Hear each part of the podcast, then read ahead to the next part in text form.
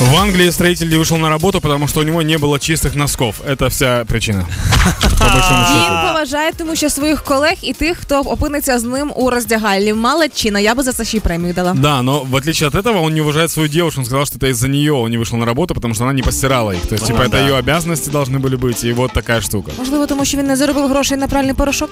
Или на новые носки. Просто когда у меня такая ситуация была, у меня такая ситуация тоже была, я его понимаю, я сушил носки феном. Я прям утром их стирал, знаешь, как э, открываешь кран, э, Так. натягиваешь носки на руку, мыло капаешь на один носок, и вот так как будто моешь руки с мылом, только в носках. Если вот так вот стираешь носки, потом натягиваешь носок на кран, протекает вода, ты его вот так выжимаешь, понял, вверх поднимаешь, да, прополоскал, Так потом фен положил на пол, и все, и пускай Одягнув на дует. нього Носок, да, и все, и продувается. Це все Единственное, через что- те, що в тебе просто не було сух... ну, нових сухих не якихось было, ну чистих да, носків? да, либо типа не забыл постирать, либо не высохли, я так О, делал. Я розумію, зараз я така завидна наречена, ребята, дочка водія маршрутки і жінки, яка працює на шкарпетках в Житомирі. Я не знаю, що таке немає шкарпеток. У мене їх завжди лежать вагони новеньких, не відкритих навіть. Мамочка, клас. Слухайте, насправді це те, що він не вийшов на роботу, це все не біда. У мене товариш колись втік з країни через те, що в нього не було чистих носків. Ну насправді не через це, але втім.